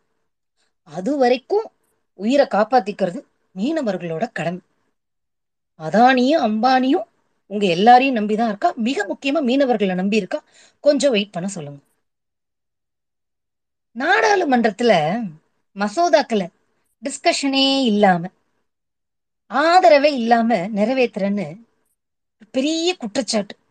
அதுவும் மக்களுக்கு விரோதமான மசோதாக்களை நிறைவேற்றுன்னு குற்றம் சாட்டலாமே டிவி டிவியா போய் பேசுறேன் யூடியூப் யூடியூபா போய் பேசுறேன் வெப்சைட் வெப்சைட்டா எழுதுறேன் போதா குறைக்கு ட்விட்டரு ஃபேஸ்புக்கு இன்ஸ்டான்னு எழுதுறேலே. உன்னை புரிஞ்சுக்கோங்க. அதை செய்யறதுக்காகவாவது மோடிஜி நாடாளுமன்றம் வராலின்னு நீங்கள்லாம் சந்தோஷப்பட்டுக்கோங்க. இல்லைன்னா நான் எதுக்கு மோ- நாடாளுமன்றத்துக்கு வரேன்? வேற வேலை? ம் அப்படி வரேன். சரி நீங்க என்ன எல்லாரும் கூப்பிட்டதுக்காக ஒரு ரகசியத்தை சொல்றேன். யாருக்குமே தெரியாத ரகசியம். மோடிஜிக்கு ஒரு ரகசிய காதலி இருக்கா ஒரு இனம் புரியாத உணர்ச்சி ஏற்படுது. அவளை பார்த்தாலே இதயம் இதயம் இதயம் படபடக்குது. கண்ணு அசைய கூட மறுக்குது. காலு ஒரு இன்ச் கூட நகர மாட்டேங்குது. எல்லா இடத்திலும் அவ இருக்கணும்னு ஆசைப்படுறது. நீ மட்டும் போதும்னு ஆசைப்படுறது. கண் மூடினாலும் அவள் எதிரில் இருக்க வேண்டும். கண் உறங்கினாலும் அவள் எதிரில் இருக்க வேண்டும்னு ஆசைப்படுறது தாயை விட தாயை காட்டிலும் என் தொண்டர்களை காட்டிலும் அவருடைய கண் அவளையே அதிகம் தேடுகின்றது. அவளை காணாது போனால் அவரது இதயம் உடைந்து விடுகிறது. மணிப்பூர் பற்றினாலும் மணிப்பூர் தீப்பற்றினாலும் கவலை இல்லை நாடாளுமன்றம் கூடினாலும் பொறுப்பில்லை. என் நினைவெல்லாம் ஸ்டார்ட் கேமரா ஆக்ஷன் தானே. என் அருமை காதலி கேமராவே நீ மட்டும் போதும்னு கவிதை எழுதின்னு இருக்கார் அங்க மூடிச்சு இதை நான் உங்களுக்கு எல்லாருக்கும் ரகசியமா சொல்லியிருக்கேன். யார்கிட்டையும் சொல்லிடாதீங்க. ஊழல் செய்யறவ எல்லாரையும் மிரட்டி ஒடுக்கி பிஜேபியில சேர்த்துக்கிறணும். ஊழலை இத்தனை எளிமையா ஒழிக்கிறது? எப்படின்னு இதை விட வேற யார் யா செஞ்சு காட்டுவா? பிலாசபி டிபார்ட்மெண்ட்ல இதுக்கு புத்தகமே போடலாம்யா இதுல ஒண்ணு சொல்ல மறந்துட்டேன். இந்த தமிழ்நாட்டுல தமிழ்நாட்டை பேசுறச்ச சொல்ல மறந்துட்டேன். இந்த தமிழ்நாட்டுல நான் எங்க பிஜேபி காராலே பண்ற அக்கிரமத்தை பத்தி பேசுறச்ச சொல்ல மறந்துட்டேன். இந்த பாத யாத்திரைன்னு இந்த அண்ணாமலை போயின்னு இருக்கு. தினமும் ரெண்டு கிலோமீட்டர் மட்டும் நடந்துட்டு பாத யாத்திரைன்னு சொல்லி தெரிஞ்சுட்டு இருக்கு. யாராவது நம்புவானையா ரெண்டு கிலோமீட்டர் நடக்கிறத பாத யாத்திரைன்னு சொன்னா நானே நம்ப மாட்டேன். எப்படியா அந்த தமிழ்நாட்டுல இருக்கக்கூடிய மக்கள் நம்புவா? இது கூட தெரியல அந்த மக்கு மலைக்கு. இதுல ஆட்சியை பிடிக்க போறேன்னு சொல்லிட்டு எங்க எல்லாரையும் ஏமாத்தின்னு இருக்கோம் என்னை விட பெரிய ஃப்ராடா இருப்பான் போல இருக்கே அந்த அண்ணாமல. ம்? இதெல்லாம் வேற சமாளிக்கணும்யா. கட்சிக்குள்ள எந்த பக்கம் திரும்பினாலும் அக்யூஸ்ட் ரேபிஸ்ட் சாடிஸ்ட்னு அப்பப்பப்பப்பா. இதையெல்லாம் சமாளிக்கிற என்ன பார்த்து எப்ப பார்த்தாலும் மனசாட்சி இல்லையா மனசாட்சி இல்லையான்னு கேக்குறீங்களே நான் அந்த வேலைய பாக்குறதா ம் இந்த வேலைய பாக்குறதா ஆட்சிக்கு வந்தோம் அச்சுறுத்தலை ஏற்படுத்தினோம். பணத்தை ஆட்டிய போட்டோம் அமைதியை கெடுத்தோம் வெறுப்ப விதைச்சோம் கலவரத்தை ஏற்படுத்தினோம்னு எங்க வாழ்க்கை பயணத்தை தொடர்ந்துன்னு இருக்கும் இங்க எல்லாருடைய மனசாட்சியும் உறங்குற நேரத்துல தான்யா மோடிஜி தேர்தல்ல வெற்றி பெற முடியும். இன்னும் நிறைய சொல்லணும்னு ஆசைப்படுறேன். நேரம் இல்லை அதனால இதோட நிறுத்திக்கிறேன். சும்மா சும்மா மனசாட்சி இருக்கா? மனசாட்சி இருக்கான்னு கேட்காதீங்க. ஏழைகள் கூப்பிட்டாலோ அதாவது ஏன் சும்மா சும்மா கூப்பிடாதீங்கன்னு நான் ஏன் சொல்றேன்னா மோடிஜி இருக்கானோ என் ஓனர். பணக்காரால பார்த்தானா ஏன் என்னையே தூக்கி மாட்டிக்கிறான்? ஏழைகளை பார்த்தா என்னை தூக்கி பொட்டிக்குள்ள போட்டு பூட்டிடுறான் ஏன்? சரி இப்ப மட்டும் எப்படி வந்தேன்னு கேக்குறீங்களா ஏழைகள் கூப்பிட்டாலோ பெண்கள் கூப்பிட்டாலும் வரமாட்டேன்னு சொல்றதுக்காக தான் ஏன் வந்திருக்கேன்? அடுத்த முறை என்ன கூப்பிடுறதா இருந்தா ஏதாவது பணக்கார ஐடியில இருந்து கூப்பிடுங்க. அப்பதான் என்ன அனுப்புவான் என் ஓனர் மோடி. சரி. ஒரே ஒரு பழமொழியை மட்டும் சொல்லிடுறேன். அகப்படுற வர திருடன் அரசனை போலதான் சுற்றிக்கிட்டே இருப்பானோ ம். ஆகஸ்ட் எட்டாம் தேதி. நாடாளுமன்றத்துல ஸ்பீச் கொடுக்கணும். என்ன டிராமா போடுறதுன்னு? என் ஓனரோட ஓனர் கூட டிஸ்கஷன் இருக்கு. அதை வேற போய் கண்டினியூ பண்ணும் வரட்ட. நன்றி. நன்றி. நன்றி மேடம் நன்றி நன்றி. அப்பா தயார் பண்ணலன்னு சொல்லிட்டு நீங்க எடுத்து கொடுத்துருக்க பாயிண்ட் நான் ஒரு உதாரணம் சொல்லணும். எங்களுடைய எல்லா அதாவது ட்விட்டர் அக்கௌண்ட்ஸுக்கு வாட்ஸ்அப் குரூப் எல்லாத்துலயும் இதுதான் பார்த்துட்டு இருக்காங்க. எல்லாரும் டூ ஷாக்ட் பயங்கரம். அந்த நாலு லட்சம் ஷேரு நீங்க அந்த தொடங்கினது நல்லா இருந்துச்சு. இது குற்றமா? நாலு லட்சம் ஷேரை வித்தது இது குற்றமா? வேலை வாய்ப்பு குறையுது இது குற்றமா? பிரைஸ் ரைஸ் இது குற்றமா? நாற்பது சோல்ஜர்ஸ் இறந்துருக்காங்க. இது குற்றமா இப்படின்னு ரஃபேல் ஃபைலு அதை காணவே இல்லைன்னு சொல்லிட்டு இது குற்றமா அப்படின்னு போட்டு நீங்க எல்லாம் அதாவது தொடாத ஒரு ஆஸ்பெக்டே கிடையாது. இங்க ஸ்லோவா ஸ்டார்ட் பண்ணி இங்க ஒரு சைடு எங்களுக்கு கோபம் வந்தாலும் இன்னொரு வகையில வந்து சிந்திக்க வச்சது எல்லாரும் எல்லா குரூப்ஸ்லயும் இதான் பேசிட்டு இருக்காங்க. நன்றி மேடம் நன்றி.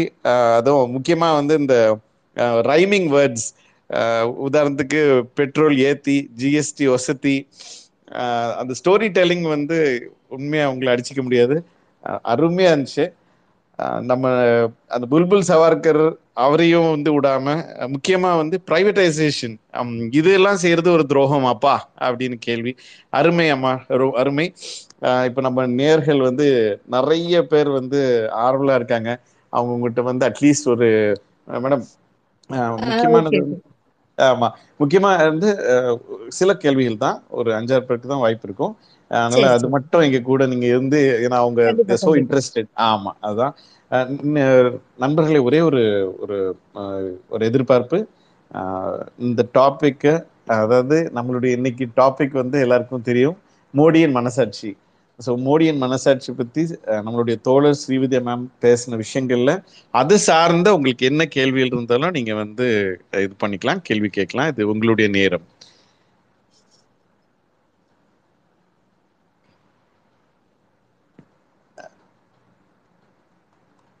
ஒரு நிமிஷம். மோடி மோடி பேசுறதே கேட்க மாட்டோம். இதுல அவன் மனசாட்சிக்கிட்ட என்னையும் பேச வேண்டியது அப்படின்னு. ஆனா அதான் மேம் நான் இன்னொன்னு ஒன்று சொல்லணும். இந்த மோனோலாக்ன்றது வந்து ஒரு வித்தியாசமான ஸ்டைலு நீங்க இன்னைக்கு ஃபுல்லாவே அந்த ஒரு மோனோலாக் மோனோலாக் ஸ்டைல தான் பண்ணீங்க. அதுல வந்து இந்த பத யாத்ரா நான் ஒருவேளை அதை நீங்க டச் பண்ணுவீங்களோ இல்லையோன்னு தெரியாது. ஆனா அதையும் வந்து கொண்டு வந்து அந்த ரைமிங் அக்யூஸ்ட் ரேபிஸ் அது ஒரு கஷ்டமான விஷயமா இருந்தாலும் அதை ஒரு டார்க் காமெடியா சிந்திக்க வைக்கிறதுக்கும் அதுல கடைசியா அந்த சீக்ரெட்னு சொன்னோன்னே அந்த லவ்வர்ன்ற கான்செப்ட் போயிட்டே இருக்கு. ஓ அப்போ ஏதோ ஒரு லவ்வரை பத்தி சொல்ல போறீங்க ஏதோ ஸ்பெசிபிக்கா ஒரு லவ்வர்னு அந்த கேமரா அருமை அருமை மேடம் ஒரே நிமிஷம் மேடம் நண்பர்கள் வராங்க மோடி மனசாட்சி கிட்ட பேசாட்டாலும் பரவாயில்ல என்கிட்ட பேசுங்க ரொம்ப ஷேமா இருக்கு. கண்டிப்பா கண்டிப்பா. ஒரே நிமிஷம். நம்ம முதல் ஸ்பீக்கர்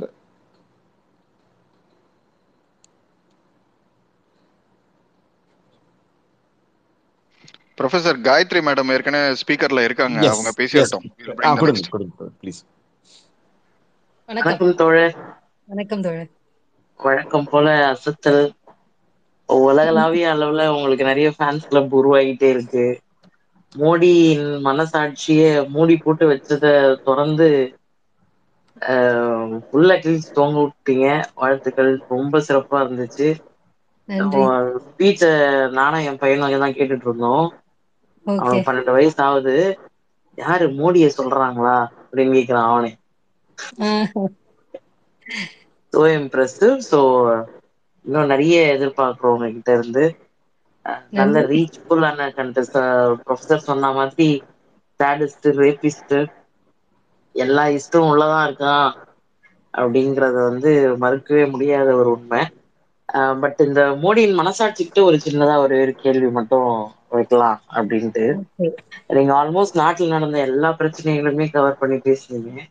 பட் இருந்த போதிலும் இந்த அகண்ட பாரதம் அந்த அகண்ட பாரதம் அப்படிங்கறத பத்தி அயோத்தியால ஆரம்பிச்சு ராமர் கோயில் இடிப்பு அந்த பாபர் மசூதி இடிப்புல இருந்து இவங்களோட மனசாட்சி வந்து இந்த அகண்ட பாரதத்தை பத்தி என்ன நினைக்குது அப்படிங்கறது மட்டும் சொல்லணும்னு எதிர்பார்க்கிறேன் நன்றி தோழி உம் நன்றி.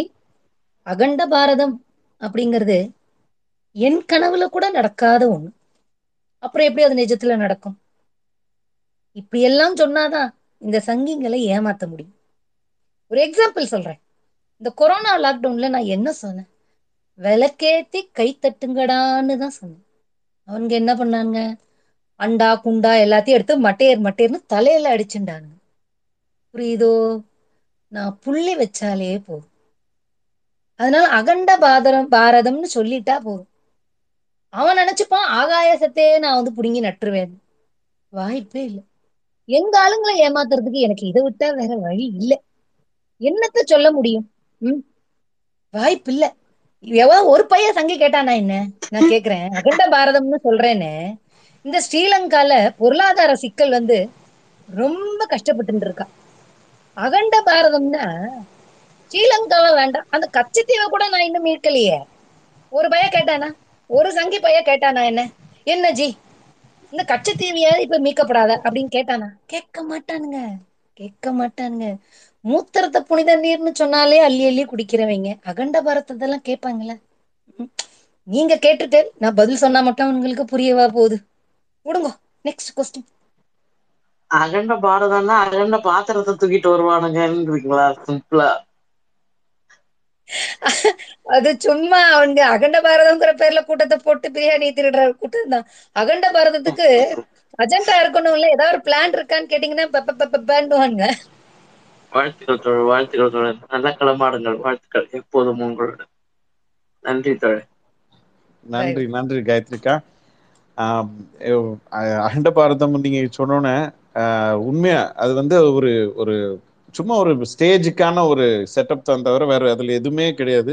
நத்திங் ஹேப்பன்ஸ் மேடம் இப்போ நமக்கு வந்து நம்மளுடைய முக்கியமான நபர் நண்பர் தாமோ தமிழரசன் சார் அவங்க வந்து ரெண்டு விஷயத்தை ஷேர் பண்றாங்க. ஓகே வணக்கம் மேடம். உங்களுடைய உரை அந்த நடை வந்து. பேச்சு நடை வந்து ரசிக்கும்படியாக இருக்கு. நான் வந்து நிறைய வீடியோ பார்த்துருக்கேன் உங்களோடதெல்லாம். உங்களுடைய கருத்துக்கள் எல்லாமே வந்து ஒரு வெறும் கருத்தா இல்லாம அதை ரசிக்கக்கூடிய ஒரு தன்மையில அது இருக்கு. சாதாரணமா பேச்சு நடையில அப்படி இருந்தா கூட ரொம்ப ரசிக்கக்கூடிய ஒரு நிலையில இருக்கு. போரே அடிக்காம போகும்னு சொல்லுவாங்கல்ல அந்த மாதிரி இருக்கு. ஸோ அதனால உங்களுக்கு என்னுடைய வாழ்த்துக்கள்.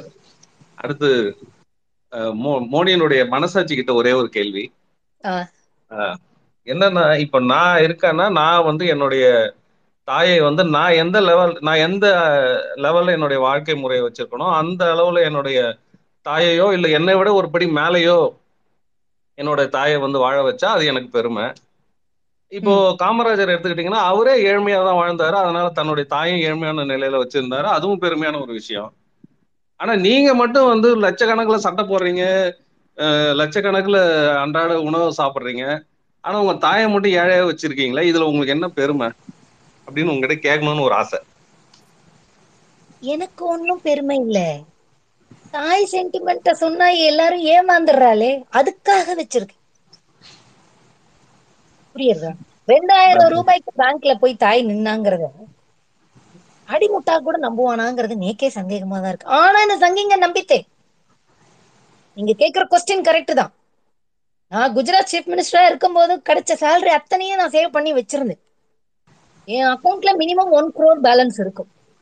அதை நான் அஃபிடவிட்லயும் போட்டிருக்கேன். ஒரு பையன் கேட்டானா நீ கோடீஸ்வரனா இருக்கும்பொழுது உன் தாய் எப்படிடா ஏழையா இருக்க முடியும்? அப்படின்னு கேட்டாங்க கேட்கல. ஏன்னா தாய் அப்படின்னாலே அவன் சொல்றத நம்பிடுவான் அப்படிங்கறதுனாலே ஏழையா வச்சுட்டு இருந்தேன். எங்க அம்மாவே கேட்கலன்னா பாத்துக்கோங்களேன் ஏண்டா? இதெல்லாம் ஒரு பிள்ளையா? இப்படி ஒரு பிள்ளையா? இப்படி கோட்டெல்லாம் மாட்டிக்கிண்டு. நீ பெரிய கோடீஸ்வரனா சுத்திண்டு வரியே. என்ன இப்ப வரைக்கும் ஏழை தாயின்னு ஏமாத்தின்னு இருக்கேடான்னு தாயே கேட்கல இந்த சங்கிங்களா கேட்க போறாங்க நானும் விட்டுட்டேன். அதனால எல்லாமே ஓட்டு கணக்கு தான் தாயா இருக்கட்டும் தங்கையாக இருக்கட்டும் தாரமாக இருக்கட்டும் தொண்டர்களாக இருக்கட்டும். எல்லாமே ஒரு ஒரு ஓட்டு. உங்களுக்கு ஒண்ணு தெரியுமோ? நீங்கெல்லாம் மறந்திருப்பீங்க சொல்றேன். ஒரு பிணம் கூட எங்களுக்கு ஓட்டுதான். பிணம் பிணம். ஒரு பிணத்தை பார்த்துட்டோம்னு வச்சுக்கோங்களேன் அந்த பிணம் என்ன மதம்னு உடனே கண்டுபிடிப்போம். ஏன்னா ஓட்டு. பிணத்தையே ஓட்டா பாக்குறோமே நீதி நீங்களே ஃபில்லப் பண்ணிக்கோங்க. நாளைக்கு லீகல் சிக்கல் வந்துட போகுது. நன்றி நன்றி மேம் நன்றி நன்றி சார் நன்றி மனசாட்சிக்கு ஒரு கேள்வி. ஊர் ஃபுல்லா கலவரம் நடந்துட்டு இருக்கு மணிப்பூர்ல நடக்குது. இப்போ ஹரியானால தொடங்கியிருக்கு. அஹ், இந்த மாதிரி கலவரம் முத்தி போற நேரம் மனசாட்சி என்ன பண்ணிட்டு இருக்கோம் அதுக்குள்ளால என்ன நடந்துட்டு இருக்கோம் வேலை? கலவரம் நடக்கிறச்ச என்ன நடக்கும்னு கேட்டேன் சொல்றதுக்கே இன்னும் எந்தெந்த நாட்டுக்கெல்லாம் பயணம் போகல அப்படிங்கிற விவரத்தை சேகரிச்சுட்டு இருக்கும் அப்பதானே அங்க பறந்து போயிட முடியும். கலவரம் இங்க இருந்தா தடுக்க சொல்லுவேன். அது முத்தினாதானே மத கலவரத்தையே மாத்த முடியும். கலவரம் மத கலவரமாக மாறணும். அதுவரை மனசாட்சி உறங்கும். நன்றி நன்றிம்மா. அடுத்தது நம்மளுடைய நண்பர் திரு ஒரு கேள்வி வச்சிருக்காரு. திரு? ஆ எஸ்ண்ணா மேம் ஃபர்ஸ்ட் ஆஃப் ஆல் வாழ்த்துக்கள். சூப்பரா. பேசுனீங்க. எனக்கு எப்பவும் சப்போர்ட் பண்றதுக்கு அதுக்கும் சேர்ந்து நன்றி. எல்லாத்துக்குமே எனக்கு சப்போர்ட் பண்றதுக்கு தேங்க்ஸ் ப்ளஸ் அந்த விஜய் டிவில ஒரு இதுல கொடுத்தீங்க பாரு ஒரு குடு. அதுக்கு தான் அது இந்த புரட்சி டிரைவர் புது புரட்சி டிரைவருக்கு ஒன்று கொடுத்து விட்டீங்கல்ல அதுதான் செம. ஹாப்பி அது கொடுத்து விட்டதுக்கு அப்புறம் அது அட்ரஸிவே காணும். இங்க புரட்சியே காணும் அதோட புரட்சியவே அதுக்கு தான் பெரிய தேங்க்ஸ் சொல்லணும்னு நான் நினைச்சிட்டே இருந்தேன். அது ட்விட்டர்ல சொன்னேன். அதுக்கு நீங்க நிறைய சொன்னீங்க. அதுக்கு நிறைய பேர் ஆதரவும் தெரிவிச்சிரு தெரிவிச்சிருந்தாங்க. அதுக்கு தேங்க்ஸ் மேம் அவங்க ஒரே ஒரு கேள்வி மட்டும் இருக்கு. இவ்வளோ பேசுறாங்க எதிர்க்கட்சி தலைவர்கள் பேசுறாங்க. எல்லாருமே பேசுறாங்க. அதை எப்படி கண்டுக்காமையே இருக்கீங்க? மோடியின் மனசாட்சி நோ சூடு. No சொரணு okay okay okay okay okay thank you thank you thank you திருவண்ணா ma'am ஒரே ஒரு இது உங்களுக்கு இன்னும் எவ்வளவு நேரம் எங்க கூட நோ ப்ராப்ளம் அப்படியா? நன்றி மேடம் மேம் அடுத்த ஒரு கேள்வி. அஹ், மனசாட்சி அடுத்த முறை நம்ம நமக்கு பிஎம் சீட் கிடைக்குமா கிடைக்காதா? ஜெயிப்போமா மாட்டோமா?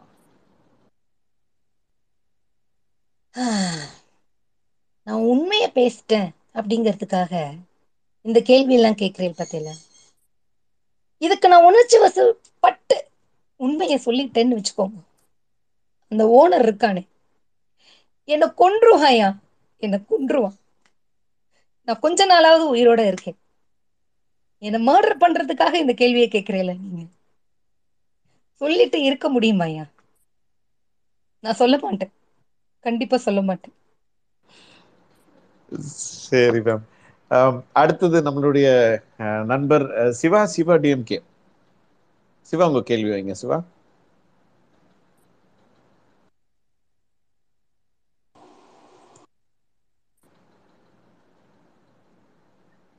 பேசுங்க சிவா. கேக்குது கேக்குது சிவா. மேடம் கிட்ட ஒரே ஒரு கொஸ்டின் மட்டும்தான். ஒன்பது ஆண்டுகளாக அவர் ஆட்சியை வந்து இந்தந்த விஷயங்களை வந்து செய்ய தவறியதாக நீங்க சொல்லியிருக்கக்கூடிய அந்த குற்றச்சாட்டு அனைத்துமே நூறு சதவீதம் உண்மை. ஆனா அந்த உங்களுடைய தலைப்புலயே அந்த தலைப்புக்கே அவர் செட் ஆகாதவர் மோடியின் அஹ், நீங்க தலைப்பு எடுத்து அவருடைய மனசாட்சி இதமாக பேசுறேன் அப்படின்னு சொல்லி மோடியின் மனசாட்சி மனசாட்சி இருந்தா இந்த. ஒன்பது ஆண்டு காலம் இந்த மாதிரியான அவல நிலையை ஏற்படுத்தியே இருக்க மாட்டார் அவருக்கு அந்த மனசாட்சின்றது கிடையாது. அது மென்ஷன் பண்ணிட்டு தான் நான் தொடங்கினேன். நீங்க அப்ப தொடக்கத்துல வந்து தெரியல. அதுக்கு அது- அதுக்கு அவர் வந்து மனசாட்சின்ற ஒரு விஷயத்துக்கே அவர் சூட்டபிளே கிடையாது. அதான் நான் அப்படி சொல்லிட்டு தான் தொடங்கினேன். நீங்க ஸ்டார்டிங்ல கவனிக்கலையோ என்னன்னு தெரியல ஜாயின் பண்ணலையோ என்னவோ தெரியல. மோடிக்கு மனசாட்சி இருக்குன்னு நம்பி கூப்பிட்டுருக்கீங்கல்ல அப்ப சொல்றதெல்லாம் நம்புங்கன்னு சொல்லி தான் ஒரு இது சொல்லியிருக்கேன். எனக்கு புரியுது எனக்குமே அதே கருத்து தான் அவருக்கு ஏது மனசாட்சி. இது இது வந்து அவ அவருடைய அந்த அவல நிலையை வந்து இதுக்கு எல்லாருமே உடனடியாக தான் செயல்படுறாங்க. முப்பது ஆண்டு காலம் அவல அவர் மட்டும் தனிப்பட்ட விதமா அவர் மட்டும் சார்பு சார்ந்ததே கிடையாது. எல்லா மாநிலத்திலையும் இது இது போல மனசாட்சி இல்லாதவங்களுடைய தலைமையின் கீழ் நடந்த ஆட்சி நடைபெற்று கொண்டிருக்கிற ஆட்சியினுடைய விஷயங்களை கூர்ந்து இது பண்றதுனா தான் அந்த விஷயமே. கண்டிப்பா கண்டிப்பா. சிவானா உங்களுடைய கேள்வி என்னன்னா? கேள்வி என்ன கேள்வி வைக்கிறீங்க?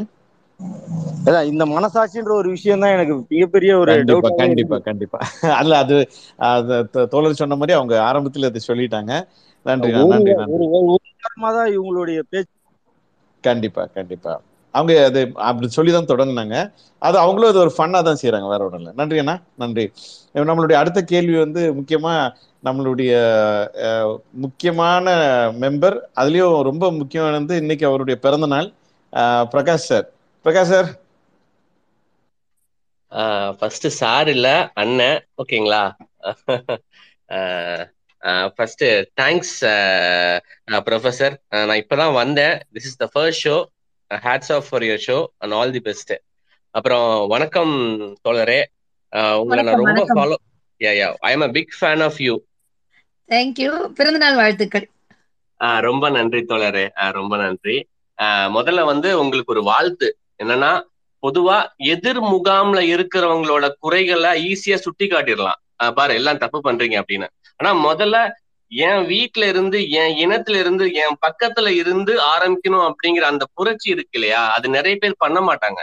I think you have done a fantastic job thanks for that ma'am நன்றி நன்றி. And thanks for the support எல்லாரும் சப்போர்ட் பண்றதுனால என்னாலயும் பண்ண முடியுது.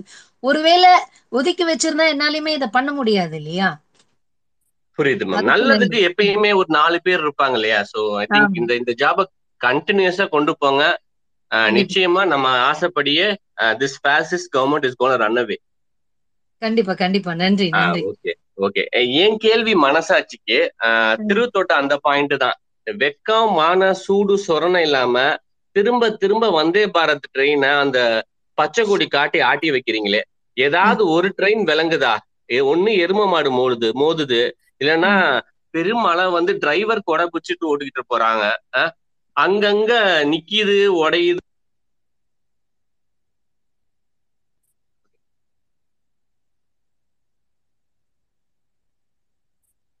ஐ மியூட்டட் ஓகேவா இப்ப. எல்லாரையும் மியூட் பண்ணிட்டாரு. மறுபடியும் கொஸ்டின் வைங்க மறுபடியும். அதுதான் அதான் அதான் அந்த வெக்கமான சூடு சொரணை இல்லாம ஆஹ் வந்தே பாரத் ட்ரெயினை நானே வந்து கோடிக்கணக்கான ரூபா செலவு பண்ணி பச்சை கலர்ல ஒரு பிளாக் ஆட்டுறதுக்கு நீங்க ஏன் மனசாட்சி? அங்கேயே உங்க வீட்ல இருந்தே உங்க பாத்ரூம்ல இருந்தே பச்சை கொடி ஆட்டிட்டா செலவு மிச்சமாகும் இல்லையா? ஏன் மக்கள் பணத்தை இவ்வளவு வீண் பண்ணி அதுவும் அந்த வந்தே பாரத் ட்ரெயினாவது ஓடுதா? ஒன்னும் எரும மாடு பார்த்தாவே நின்னுக்குது. டிரைவரும் மழை வந்தா கொடை பிடிச்சிட்டு தான் போறாங்க. அந்த சாப்பாட்டுல வெஜ்ஜுன்னு தான் சொல்றீங்க. ஆனா பூ- பூரா ஆஹ், எலி கரப்பாம்பூச்சி நான்வெஜ்ஜா இருக்கு. இவ்வளவு கொடூரம் பண்ற அந்த வந்தே பாரத் ட்ரெயினை ஒவ்வொரு ஊருக்கும் வந்து நீங்க ஹோஸ்ட் பண்ணாம வீட்ல இருந்தே பண்ணா என்ன அப்படிங்கிற கேள்விதான் என்னுடைய கேள்வி மனசாட்சி வீட்ல என்னோட காதலி கேமராவை அவ்வளவு வைக்க முடியாது. வெளியில வந்தாதானே என் காதலியை பார்க்க முடியும்.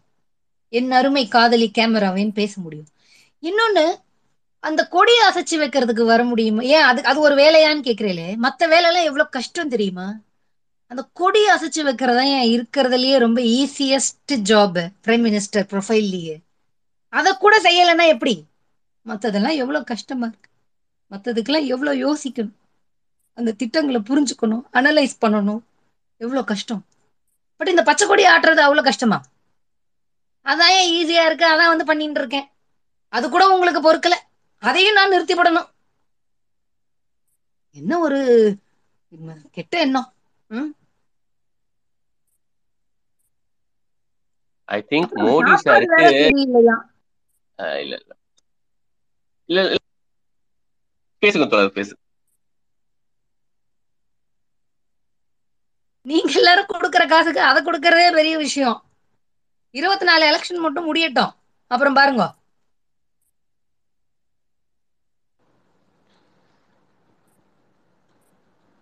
நன்றி நன்றிண்ணா. மோடிக்கு வந்து மோடிக்கு வந்து தமிழ் தெரியலன்னு வருத்தப்படுற மாதிரி கேள்விப்பட்டேன். தயவு செஞ்சு தமிழ் தெரியாம இருக்கிறதே உங்களுக்கு சந்தோஷம் நினைக்கிறேன். அக்கா பேசின பேச்ச கேட்டுட்டு ஐயா மோடி அவர்களே நீங்க தயவு செஞ்சு தமிழையோ இல்ல தமிழை கத்துக்கணுங்கிற ஆசையோ விட்டுருங்க. அதுதான் உங்களுக்கு நாங்க வைக்கிற கோரிக்கை. நன்றிக்கா நன்றி. ரொம்ப நன்றி. நானே வருத்தத்துல இருக்கேன். ஷார்ட் பீரியட்ல ரெடி பண்ணியிருக்கோம் ஸ்பீச்சை நம்ம கொஞ்சம் டைம் இருந்தா இன்னும் பெட்டரா பண்ணியிருக்கலாமேன்னு நீங்க வேற. சரி நிறைய நிறைய கொஸ்டின்ஸ் போது கொஞ்சம் சீக்கிரம் ஷார்ட்டா கேட்டுக்கோங்க. நான் வேற போய் நைட்டு டின்னர் பண்ணோம். வீட்ல எல்லாரும் வெயிட்டிங்க இன்னும் ரெண்டே ரெண்டே ரெண்டு கொஸ்டின் தான் மேம் அடுத்தது வந்து அன்டோனியோ? அஞ்சலோ அன்டோனியோ இருக்கீங்களா? ஆ இருக்கேன் இருக்கேன். ஆ. ப்ளீஸ் ஆ. கொஸ்டின் வைங்க. ஆ madam first of all hats off to you நீங்கள் உங்கள் ப்ரோக்ராம் எல்லாமே நான் பார்ப்பேன். So I am a fan of you என்னோட கொஸ்டின் என்னன்னு கேட்டிங்கன்னா நீங்கள் தமிழருக்காக அவ்வளோ பண்ணுறேன் இவ்வளோ பண்ணுறேன்னு சொல்கிறீங்க ஆனால் ம். வந்து ரெண்டாயிரத்தி பதினாலுலேருந்து இது நாள் வரலும் தமிழர்களுக்கு எத்தனை பேருக்கு வேலை வாய்ப்பு ஒன்றிய அரசு கொடுத்தீங்க அப்படின்னா ஒன்றுமே கிடையாது. அதே மாதிரி இங்கே இருக்கிற ஒன்றிய அரசோட துறைகள் எல்லாத்துலேயுமே பார்த்தீங்கன்னா ஒரு காலத்தில் வந்து நம்ம டிடிஆரோ இல்லை வந்து ஒரு ரயில்வே ஹாஸ்பிட்டல் போனோம்னா தமிழ் பேசுகிறவங்க தான் இருப்பாங்க. இப்போ வந்து யாருமே எனக்கு தெரிஞ்சு தொண்ணூத்தொம்பது பர்சன்ட் தமிழர்கள் கிடையாது. ஸோ இதை பற்றி நீங்கள் என்ன நினைக்கிறீங்க? இல்லை இதை பற்றி உங்களோட கருத்து என்ன? பதில் என்ன? பண்றேன்னு தானே சொல்லியிருக்கேன். பண்ணிட்டேன்னு நான் சொன்னேன். பண்றேன்னு சொல்லியிருக்கேன். எப்ப கேட்டாலும் பண்றேன்னு சொல்லுவேன். அப்புறம் தமிழ்நாட்டுல வந்து ஒன்றிய அரசுகள்ல வந்து இந்திக்காரா இருக்கா அப்படின்னா வேற என்ன பண்றது? நீங்க யாரும் ஓட்டு போட மாட்டேங்கிறே. அவளை கொண்டு வந்து இங்க இறக்கினா தானே எனக்கு ஓட்டு போடுவா? அதனால அங்கேருந்து கொண்டு வந்து இறக்குமதி பண்ணிட்டு இருக்கேன். இதை வச்சு வின் பண்ணிடலாங்கிற பிளான்ல இருக்கேன். பாப்போம் என்ன நடக்கிறதுன்னு.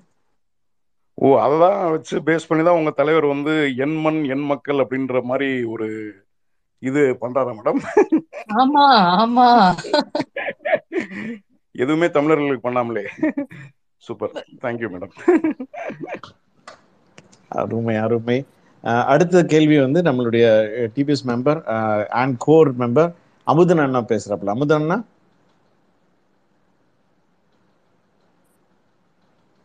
அமுதன் அண்ணா கேக்குதா?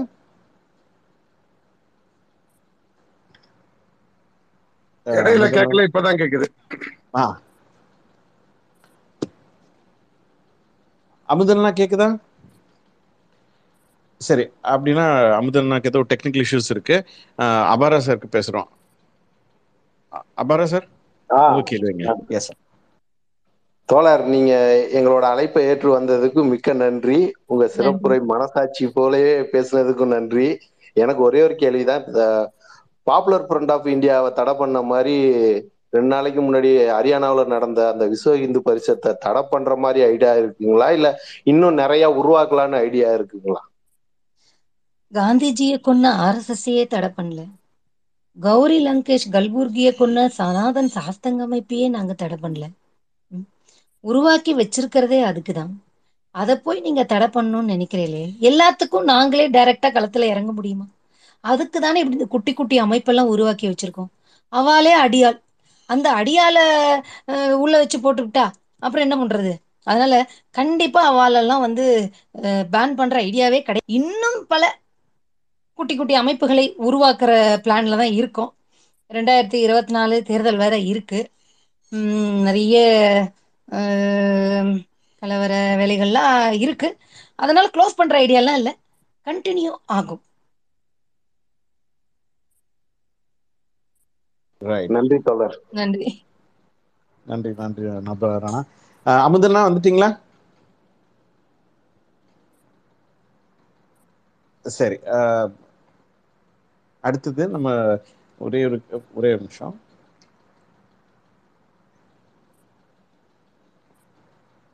ரெங்கானா அடுத்தது யாருன்னா? யார் ரிக்வெஸ்ட் கேட்டிருக்காங்க?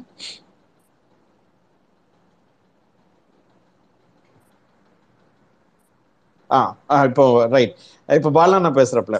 பாலானா ப்ளீஸ் வணக்கம் வணக்கம். கட்டாயத்தான் right yes right first and foremost super space அப்படின்னு நினைக்கிறேன். என்னை பொறுத்தவரை ம், ரொம்ப அதிக வைப்ரண்டான ஒரு ஸ்பேஸா அந்த ஸ்பேஸ் இருந்தது. கடை ஸ்டார்டிங்ல இருந்து கடைசி வரைக்கும். ப்ரொஃபஸரோட ஃபர்ஸ்ட் ஸ்பேஸும் கூட ஹோஸ்டில் அடுத்த தடவை வந்து நான் எங்கேயே உட்காரக்கூடாதுன்னு நினைக்கிறேன். இந்த இடத்துல கூட உட்காரக்கூடாது. இதை மியூட்டில் போட்டு என்னோட ஐடியில் வந்து உட்காரணும். அப்பதான் என்ஜாய் பண்ண முடியும். நல்லா இருந்துச்சு ப்ரொஃபசர் ரொம்ப அழகான ஒரு ஸ்பேஸ் மோடியின் மனசாட்சிட்ட நானும் ஒரு கேள்வி கேட்கலான்ட்டு மேல வந்து அதுக்குள்ள அவங்க போயிட்டாங்க. சரி அவங்களோட அவசரம். மேடம் போயிட்டாங்களோ? ஆமா. ஓகே அவங்களுக்கு அவங்களுக்கு அவங்க மெசேஜ் பண்ணவா? ஆமா. அவங்களுக்கு மெசேஜ் பண்ணுங்க. மெசேஜ் பண்ணி அவங்க வந்தாங்கன்னா ஒரு ஓட் ஆஃப் தேங்க்ஸ் சொல்லி க்ளோஸ் பண்ணுங்க. அதுக்கப்புறம் ஒரே நிமிஷம். அவங்க திரும்ப ரிக்வெஸ்ட் பண்ணிருக்காங்க அதை அப்ரூவ் பண்றேன். ஆ பண்ணுங்க.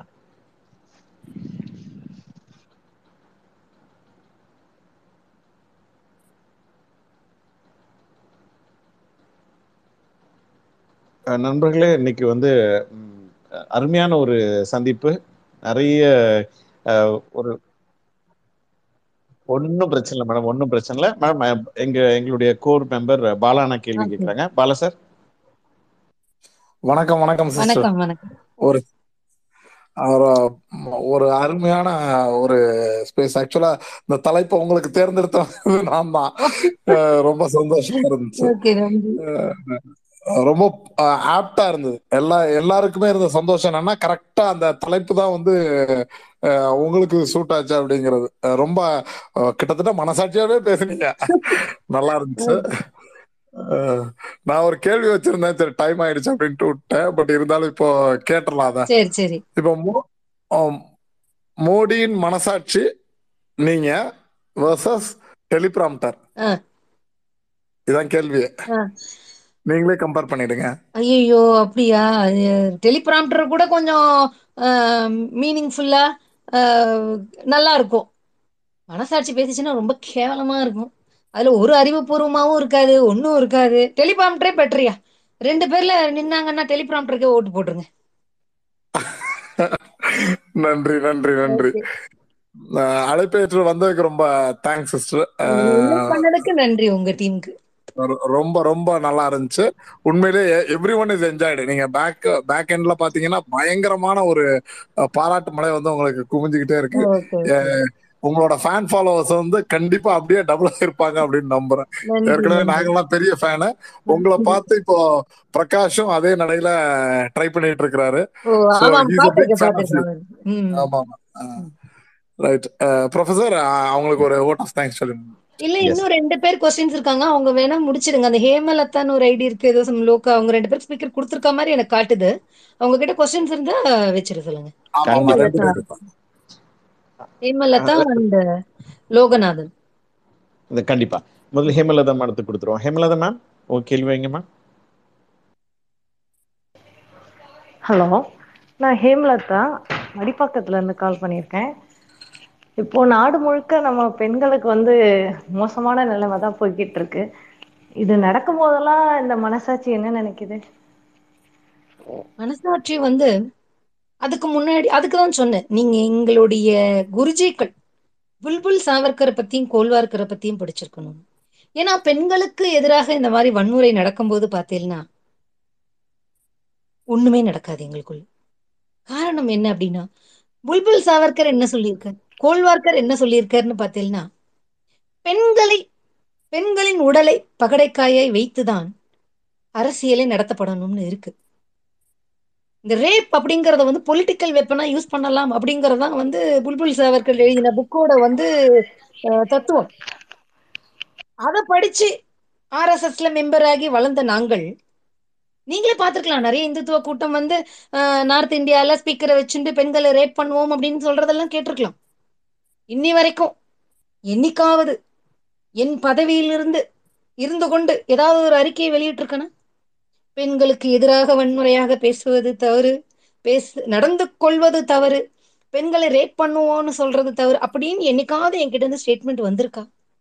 சரி பில்கேஸ் பானுவ ரேப் பண்ண அக்யூஸ்டுங்களை ரிலீஸ் பண்ணும்போது குறைந்தபட்சம் ஆரத்தியாவது எடுக்காதீங்கடான்னு சொன்னனா? அதை கவனிச்சல? இல்லையே. அதனால உண்மையாவே சொல்றேன். இந்த இந்துத்துவ கூட்டம் அப்படிங்கிறது பெண்களுக்கு எதிரானது.